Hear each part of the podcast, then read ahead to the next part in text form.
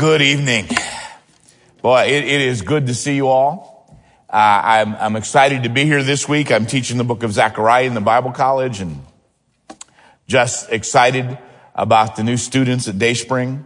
And uh, I am the busiest I've ever been, getting invitations just everywhere. And uh, a part of that is the profile of this ministry. Part of it raises a profile of this ministry, but it's just amazing. Just this afternoon, I was talking with a preacher about Grace Conference who's never been here before, planning on coming and bringing three with him. We are trying to figure out the best way to do housing. And, and it just stays in amazing fashion. Saturday, I was speaking at a, spoke three times at a Christian workers conference. And a man I had never met came up and said, would, would you sit with me at lunch? I'd like to talk to you. Okay. And uh, he brought up Evangelism Made Simple. Never met him or his pastor. Pastor Scudder's never met him or his pastor, but he said that we just love this book. Said we're using it in developing lessons and programs at our church, and he, he just wanted to be thankful and let us know he was thankful for that book. And again, I'm talking to people about Grace Conference just all the time, partially because I approach them and some because they approach me. And it's, it's just, exciting to see what's happening and the positive influence we want to have for Christ and the cause of Christ and the impact on it. I was in Australia recently and uh, dear folks in the church were talking to me about how much they love watching in grace, especially the episodes on creation and how tremendous that is. And I know just in the last few days, they have asked, uh, invited Pastor Scudder to come and preach for them in Australia. And it's amazing church. It's a Filipino church, but the Filipino folks have been there for a while. And they all speak Australian. I mean, it, it just, I have trouble not laughing. I'm just watching them and I go to the Philippines twice a year. I spend a lot of time talking to Filipinos and I'm used to their accent and their expressions and all that. And I'm watching these Filipinos and coming out of their mouth is Australian you know, bloke and mate and, and all that. It just tickles me. But uh, they're impacted by the, that church is impacted by the television ministry. Uh, just such an exciting thing uh, to be part of and to watch what the Lord is doing. And uh, again, it's just been incredible the the opportunities that that the Lord raises up. I just got a call from somebody a few weeks ago, or a few days ago, and uh, wanted me to come and do a conference at their church. And I said, I just don't have anything free. I, am totally booked for a year and a half. And uh, they said, do you ever drive through Indianapolis on your way to a meeting? You ever drive through Indianapolis on Saturday? So yes, I've got that. They said, we'll have a conference. Come in on Friday. We'll have a conference all day Saturday. And I'm scheduled to be there in a few weeks. Uh, it's just amazing what God's doing and we're thankful for it. But we love being here. We love being at the church and, and, um, the people here and what this ministry stands for. And, and I think about it often because Dr. Scudder Sr. was my friend before I was ever here. And, and we were friends as fellow pastors and, and had many conversations where we talked very candidly about things. And, um, sometimes having conversations with him very candidly. We're also very humorous. But uh, I believe he would be real pleased with, with what's happening with his legacy. And it's just exciting. Well, good to be with you all. Second Chronicles chapter 33. It, it, we're talking about Manasseh the king. And if you're reading books on Old Testament history or whatever, they will tell you Manasseh was the worst king Judah ever had. And I, I think I was aware of that for a long time before I was really conscious of the rest of the story. And we want to talk about that, but the rest of the story as well. And you look right there in Manasseh, or in uh, Second Chronicles chapter 33 and verse 1, the very first thing you find out, Manasseh was 12 years old when he began to reign. He reigned 50 and five years in Jerusalem. He inherited the throne, the death of his father, Hezekiah, when he was 12 years old. Man, that'd be kind of frightening. having a 12 year old king. I, am fearful that kind of power and that kind of a setting could be corrupting to anybody. Doesn't corrupt Josiah, who becomes king even younger, but I'm afraid the average 12 year old, I don't know how much experience y'all have working with junior high folks, but a fellow wrote a book one time and he said, if you can control a junior high Sunday school class, you're qualified to be emperor of the world. and, and I understand that. I understand that years of youth work and I also kind of understand that from remembering what I was like when I was in junior high. Manasseh was 12 years old. When he began to reign, he reigned 55 years in Jerusalem and he is corrupted by the circumstances, the setting, the growth of paganism in the country, the power. It says, but he did that which was evil in the sight of the Lord, like unto the abominations of the heathen, whom the Lord had cast out before the children of Israel. He saw the sin, the ungodliness Uh, of the pagan nations around. And, and rather than seeing it and being horrified and thinking, this is why God expelled the pagan nations from Canaan. He looked at it and he was attracted by it. Bible's pretty clear and reality's pretty clear. There is pleasure in sin for a season. Sin can be made to look pretty attractive. And Manasseh is caught up in it. And it was devastating to him. And he began to read the things that he did. Verse three, for he built again the high places which Hezekiah his father had broken down, and he reared up altars for Baalim and made groves and worshiped all the hosts of heaven and served them. I mean, he begins to look at the pagan religions and, and their practices and his, and his father had run all that out of the land, but he looks at it and he's attracted to it and he begins to set it up. And this is not just being foolish about religion. He set up altars to Baal. Little children got sacrificed at altars to Baal. It was Baal worship was immorality. And they said they were bringing about the spring by being immoral. And when they're immoral cultures, you can count on a lot of unwanted pregnancies and offering the baby, newborn babies on the altars of Baal was their form of keeping the population under control. Literally, when they have found statues of Baal, the statues are with arms outstretched.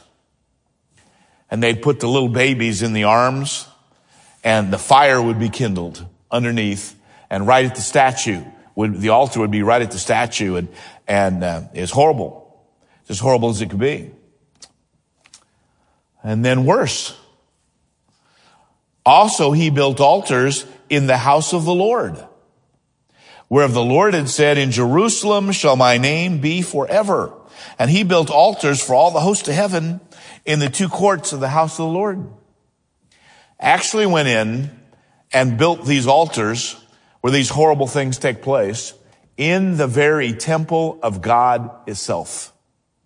In the place set aside for worshiping the Lord and honoring the Lord. And, and uh, every part of that was evil and wicked. Even more so, verse 6. He caused his children to pass through the fire in the valley of the son of Hinnom outside the city, the Valley of Hinnom. And there was a place routinely associated with, with pagan altars and pagan sacrifice. His own children he offered in pagan sacrifices. I just don't know how you get more degraded than that, more evil than that, more wicked than that. It's no wonder he's remembered in the history books as the worst king that Judah ever had. Beyond that, also he observed times and used enchantments and used witchcraft, dealt with a familiar spirit and with wizards. He wrought much evil in the sight of the Lord to provoke him to anger. He practiced all forms of the occult, even to the point of dealing directly with a demon, and, you can imagine somebody engaged in all this being demon influenced and demon possessed. But even to the point that the Bible would call some demons a familiar spirit because those demons would come to a person and come again and come again until people actually became familiar with them. I have talked with people and counseled with people who had familiar spirits, demons that they learned to recognize and, and, and know by name and be, become literally familiar with. Hezekiah had that. And he keeps going on.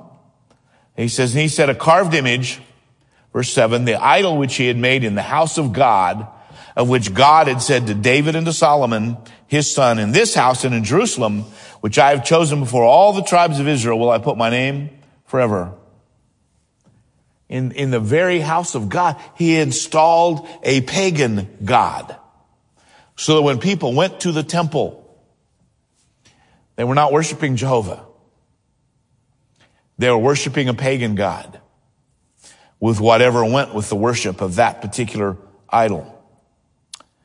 And God had said, neither will I anymore remove the feet of Israel from out of the land which I have appointed for your fathers, so that they will take heed to do all that I have commanded them according to thy whole law and the statutes and the ordinances by hand of Moses. God said, the temple was here to guide people in the Mosaic law and the proper worship of the Lord. And now when they go to the temple, they find a pagan God seated in the temple as the object of worship. Verse 9. So Manasseh made Judah and the inhabitants of Jerusalem to err and to do worse than the heathen whom the Lord had destroyed before the children of Israel. You find this all through the prophets, the warning of God. If you're going to live like the pagans that God has expelled from the land, what do you think God is going to do to you?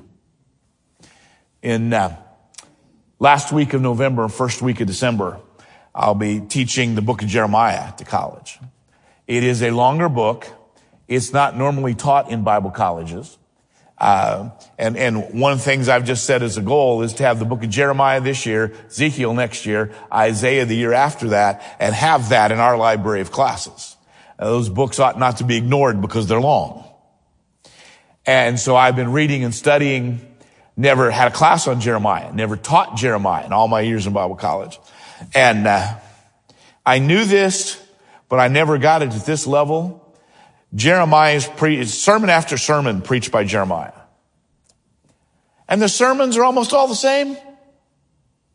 If you're going to engage in this kind of ungodliness, do you think God will tolerate out of you what he would not tolerate out of the Canaanites? Do you think there will be no price tag for this kind of ungodliness? There'll be no price tag for sin. And, and the, Jeremiah is remembered as the weeping prophet because he's preaching the judgment of God to these people. And he constantly breaks down weeping and in tears to his country, his people. He loves his country and his people. He doesn't want to see this happen to them. And yet he knows. Nobody ever mocks God and gets by. He knows the judgment is inevitable. And he weeps over it. He seems like he's saying the same thing over and again, over and over again. God's giving them again and again a chance to repent. We see here verse 10. And the Lord spoke to Manasseh and to his people, but they would not hearken. Say again, again. He warned them. Verse 11. Wherefore the Lord brought upon them the captains of the host of the king of Syria, which took Manasseh among the thorns. That was a form of very painful punishment. They took Manasseh among the thorns and carried him to Babylon. They carried him and, and just sort of dumped him in Babylon, maybe sold him to the Babylonians. And, and they dumped him there. And now, after he's been king since age 12, He's just a prisoner. He's in some sort of Babylonian confinement. And the Bible calls it being in affliction. It says when he was in affliction, I got the feeling being in a Babylonian prison wasn't any fun. The United States, prisoners have rights. And I'm certainly not saying being in a prison is a good thing. I have preached in prisons several places in the United States. But I'm going to tell you, I have preached in prisons in other countries. And it's far beyond the level of punishment and, and horror that exists in the United States. I've been in some places preaching to prisoners, looking at how they live, looking at what their circumstances are, and just cannot imagine how terrible that is. The level of filth. I preached in a prison in Philippines one time. And the cells were so small, they'd have four men in a cell, but the cell was so small, no more than two of them could lay down at one time. And when they did lay down, they were laying on a concrete floor. And the stench of the cell you picked up a long time away. I don't know what prison was like in Babylon, but I got the idea it wasn't a very pleasant experience. And he, he was in affliction, says. Here's a part of the story doesn't get told as often, verse 12. When he was in affliction, he besought the Lord his God and humbled himself greatly before the God of his fathers. He came to a moment when instead of staying hardened in his sin, he humbled himself, prayed to God. Verse 13, prayed unto him and was entreated of him. And guess what God did when Manasseh came to him? He heard his supplication. I'm thinking about heaven and I'm thinking of the great heroes of the faith, great men of God that I have known. It goes with my age, but every year I have an, another preacher that I'm close to and respect and admire that is with the Lord. And I'm thinking about heaven and all those folks in heaven. I, I preached Sunday for Alan Farmer. Uh, if you were at graduation this year, we gave Alan Farmer gradu- uh, a doctor, honorary doctorate graduation because he took a small country church um, while he was a Bible college student. We were college students together a long time ago. And um, he has stayed in that ministry for 50 years. That's an incredible story. That's incredible testimony. And they had his anniversary service. And, and I was preaching at it. And, and we were sitting at lunch just talking about this preacher that we both know, and this preacher we both knew, and this preacher we both knew, and this preacher that we both knew with the Lord now. Wondering when folks are going to be talking about us that way. But I mean, that, that's the program and that's how it works. But here he was.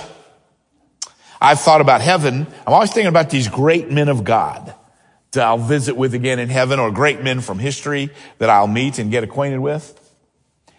There might just be some people in heaven that would surprise you. Cause one of the folks I'm going to meet in heaven is Manasseh. His name isn't what comes to mind so quickly. And yet when he turned to the Lord, the Lord heard him. Man, isn't that a great truth? I remember talking to somebody one time and talking to him about getting saved. And he said, nah, he said, I can't do that. He said, the Lord is finished with me. He won't listen to me anymore. I said, you're wrong. He said, how do you know I'm wrong? I said, cause you're breathing.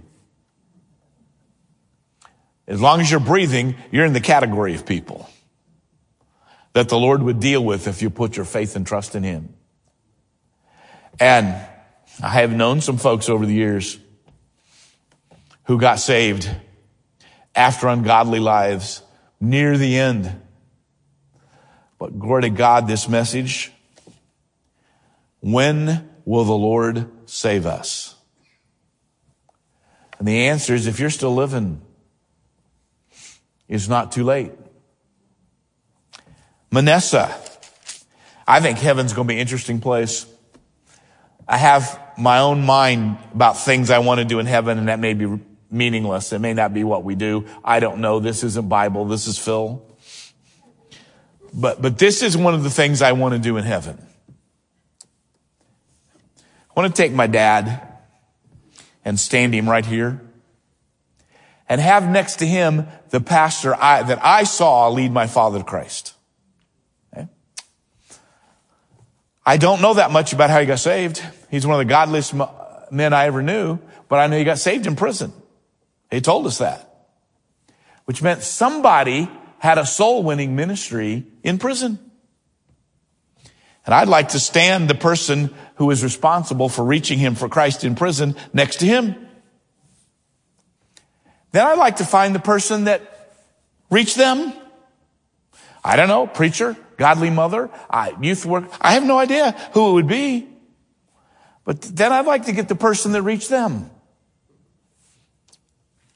And then get the person that reached them. You say, how far back do you want to go? About the time of the apostles? That can be fascinating. I get thrilled anytime I hear the story of how somebody found Christ. We're going to have millions and I hope billions of people with a story about how they found Christ and plenty of time. I don't know that God lets us do that. I'm just telling you what's in my mind. Uh, we, we might meet some folks in heaven that would dramatically surprise us. After he turned to the Lord, the Lord heard his supplication and it says, and brought him again to Jerusalem into his kingdom. Got the Babylonian, God moved on the heart of the Babylonians to send him back, make him king again. Then Manasseh knew that the Lord, he was God. That was great. Turns to Jerusalem. Goes on and tells about he, he, he tries to tear down all the paganism he had supported. He restarts the sacrifices of Jehovah. He tries to call the people back to God. Some of the people listen, some won't. They're still attracted to the allure of ungodly paganism. His own son does not follow his godly ways and goes into paganism. But his grandson is godly Josiah. Somebody say, well, your own son didn't get the message. It failed. I'm glad his grandson got the message. I'm glad his grandson could see what God did in Manasseh's life. But there are in heaven millions or billions of people to meet. There might be some interesting stories. And, and over the years, being a history teacher as well as a preacher, I've come across some that just absolutely fascinate me.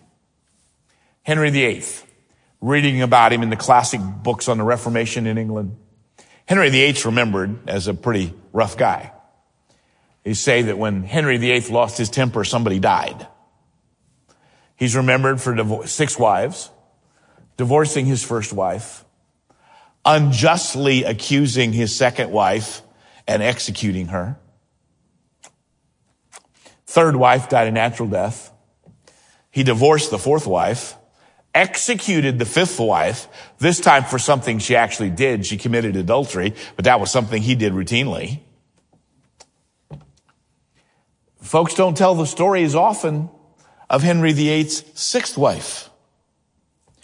After years of living in debauchery and ungodliness, ill, has several sexually transmitted diseases, other diseases, he, physically suffering. He calls in government officials and says that he wants to marry a godly woman. And they're assigned to find a godly woman. And so there was some consternation about how to be sure to do that. But they came up with the name of a woman. She had been married to a general in Henry's armies who'd been killed in combat but people had sung her praises as a godly wife. Then she'd been married to an admiral in the English Navy who had been killed in combat. But he'd sung the praises of his wife as a godly woman. They said, well, this woman's been married twice. She was a godly wife to both of those people. And in, in that culture, you were not asked, do you want to marry the king? She's, she's summoned and brought and she's now the sixth wife of Henry VIII. that must have been an imposing thought after he executed the second wife that he executed. He had proposed to a princess in Denmark and she declined and wrote a letter that said if she only had two heads, one of them would be at the disposal of King Henry. But since she only had one, she thought she would stay in Denmark.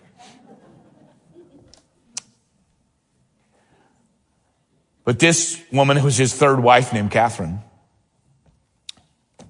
knew the Lord and was well known for her involvement in a Bible, among Bible preaching people and gospel people. And she actually stayed in the palace, which queens didn't normally do, and helped to physically take care of Henry. Was one of the people who cared for him in his illnesses.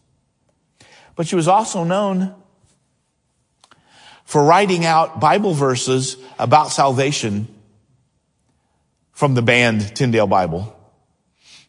Henry is responsible for Tyndale's death indirectly.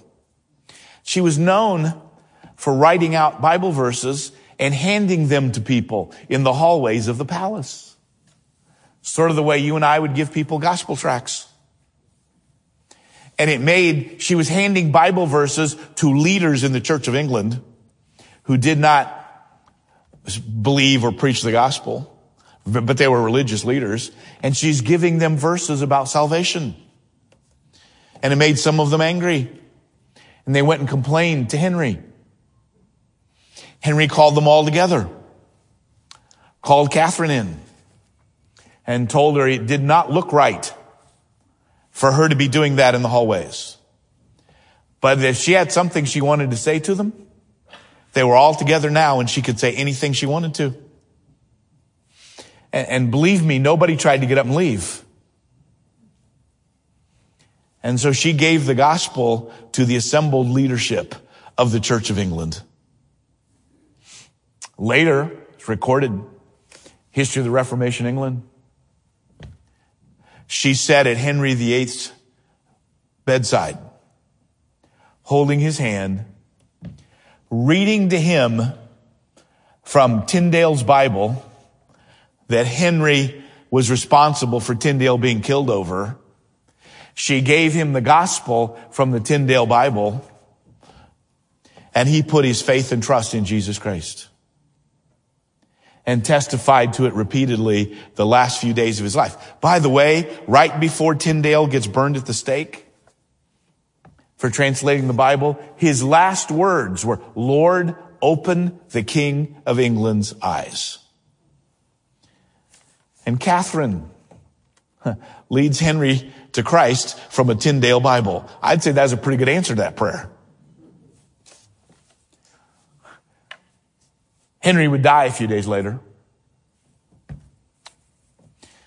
But wouldn't be interesting? Among the teeming millions of people in heaven, one day we might meet Henry VIII because he trusted Christ before he died. Might be some folks in heaven surprise us. Simon Kenton was one of the great heroes of the Kentucky frontier during the Boone era. In his lifetime, he was more famous than Daniel Boone was. Considered a very powerful man, six foot five, huge man, famous as a, you know, perpetual warfare with the Shawnee Indians. One point the Shawnee Indians had him and they had a custom called running the gauntlet where they would line all the men in the village up from the youngest, from boys to teens to men, eh, or line them up by age on either side. And they would make a prisoner run between the two lines. And they would beat with clubs and axe hatchets and whatever they chose. They would beat on the prisoner as he was running through. And almost always the person died. Fact in recorded history, the frontier of Kentucky, there were only two men who ever ran the gauntlet and lived. Simon Kenton was captured by the Shawnee. He ran the gauntlet nine times and lived. He was so big, he'd grab one of them and throw him over his back, grab another one and hold him to his chest, and run through the gauntlet using them as shields. And it became a big deal and famous, and they would make him run the gauntlet again. All kinds of tribes and people would come in to see it. He ran the gauntlet nine times and survived. Eventually escaped from the Shawnee. Was famous for being a ruffian. In fact, it's interesting. You're looking at the history of, of um, the War of 1812. There are two generals, Simon Kenton Juniors, leading American troops at the same time in different places. That's because he fathered children all over the frontier. And whenever he had a son, he insisted that if you wanted financial support, you had to name the son Simon Kenton Jr. There were at least four Simon Kenton Jr.'s with four different mothers. He's a character. At one point, he felt he needed to do something for God to make up for sin. So he started protecting churches. Churches often were disrupted, Indian attacks or by border ruffians. And so he would come to church meetings and stand outside and protect the church. One time, some teenagers were throwing rocks through a church window while the preacher was preaching. Ken grabbed two of them, drug them in the church, went forward, threw them down at the altar and told them to get saved. And the preacher had to tell him, said, Simon, that is not how it's done. But then the preacher looked at him and said, Simon, you could get saved at this altar today. He ran out. Sometime later, he went by the Baptist church. The Baptist church was going to have a baptism and baptisms were often disrupted. They were in the river. He went by to see the Baptist preacher and told him, said, you don't have to worry about the baptism tomorrow. I will be there. Nobody's going to bother your baptism. And the preacher began to talk to him and tell him about Christ and plead with him to be saved. And, and Kenton said, I'd like to be saved. But he said, my reputation, my situation, he said, I could not afford to have everybody know that. They'd think I'd become weak. I'd be a target. But he said, I would like to be saved. And then, then he said to the Baptist preacher, if I got saved, would you promise not to tell anybody? So the preacher said yes. And Kenton trusted Christ as a savior. And then went off to local tavern. I don't think he planned it, but he started out by telling everybody he was going to be at the baptism tomorrow. And then he broke down and started telling people he got saved. So people assumed he was going to be baptized the next day because he was just got saved. He was going to be the baptism. And the word spread all over the area that Simon Kenton was getting baptized. And hundreds of people showed up the next day to see Simon Kenton get baptized. And he's scratching his head, not knowing what to do. And the preacher said, there's a solution for this.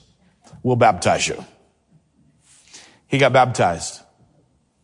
The stories were told about the change in him all over Frontier. Interestingly enough, in his later years, two of the Shawnee war chiefs that had held him captive had become Christians and they lived with him in the same cabin. Brothers in Christ. Stories told one night a mob came remembering the days of warfare and all the horrible things that happened and they said they were going to hang those two Shawnee chiefs. And Kenton was sitting, famous warrior that he was, he's sitting in a rocking chair on the front porch saying, you know, guys, there's so many of you. I'm pretty sure you can do anything you want to.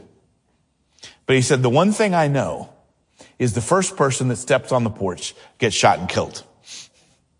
So after that, pretty much whatever happens that you want. He said, the one thing I'm wondering is who wants to be first?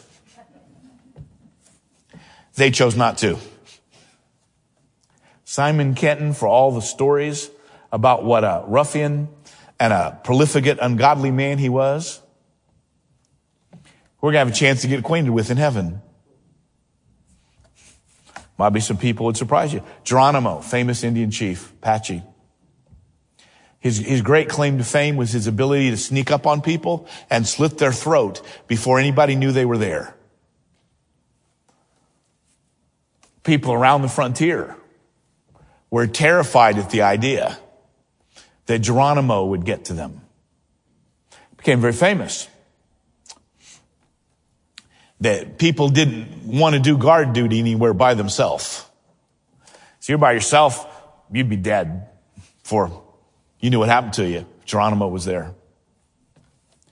Years went on. He finally gets captured and he gets sent to a prison in St. Augustine, Florida. And he, he would eventually dictate his autobiography to somebody. And I have it and it's fascinating. He's telling the story through his battles and so forth. Get to the last chapter. The last chapter is about him getting saved, becoming a Christian. And, and I went looking for that biography, autobiography, when because when, when I, I visited the jail where he was held, and they had a flyer from back in the days when he was there. And he was a Christian by the time he, he shipped to prison. And um, he was in Oklahoma for a while. By the time they shifted him to Florida, he got saved. And he became such a trusted inmate they would let him leave on Saturdays and come back on Monday. And what he would do when he left, people from a church would come pick him up. They would take him, they would have him at church on Sunday, and Geronimo would give his testimony about being saved, and big crowds would come because it was Geronimo. It's not, you can read a lot of history books and they'll never tell you that. But I saw a flyer from that era they said Geronimo's giving his testimony tomorrow. Everybody be at church. So forth. We have a dinner on the grounds afterward and all that. And um, they, they, mentioned his autobiography, which I found and, and ordered, and, and there it was, man. Someday in heaven, you just might meet Geronimo. Because you know who this gospel saves? Anybody that puts their faith and trust in Jesus Christ. Boy, heaven could be an interesting place. Seeing all what God's done. And, then, of course, there was a guy called Saul of Tarsus who described himself as the chiefest of sinners. At one point in his life, he is responsible for Christians being taken and beaten and jailed, and killed in an atmosphere of self-righteousness. He thought he was doing something great for God by killing Christians. And then, of course, he got saved. Became Paul the Apostle. If all you knew was about his years as Saul of Tarsus, you might not expect to see him in heaven. But it ain't gonna be something to get to know Paul in heaven. Glory to God. We might come across some people in heaven that would surprise us. Who knows how many more? Had a chance to preach in Cambodia one time. 20, there are 50 of Pol Pot's mass murderers present. 25 of them professed faith. I hope they understood and really got saved. There'll be something to see some of them in heaven. Glory to God. Isn't this a tremendous truth? Anybody put their faith and trust in Jesus Christ. The issue is not their sin. Their sin was paid for on the cross. Anybody who put their faith and trust in Jesus Christ can find Christ as their Savior and look forward to an eternal home in heaven where the redeemed rejoice in what God has done for them. By the way, anybody here tonight never put your faith and trust what Christ did on the cross?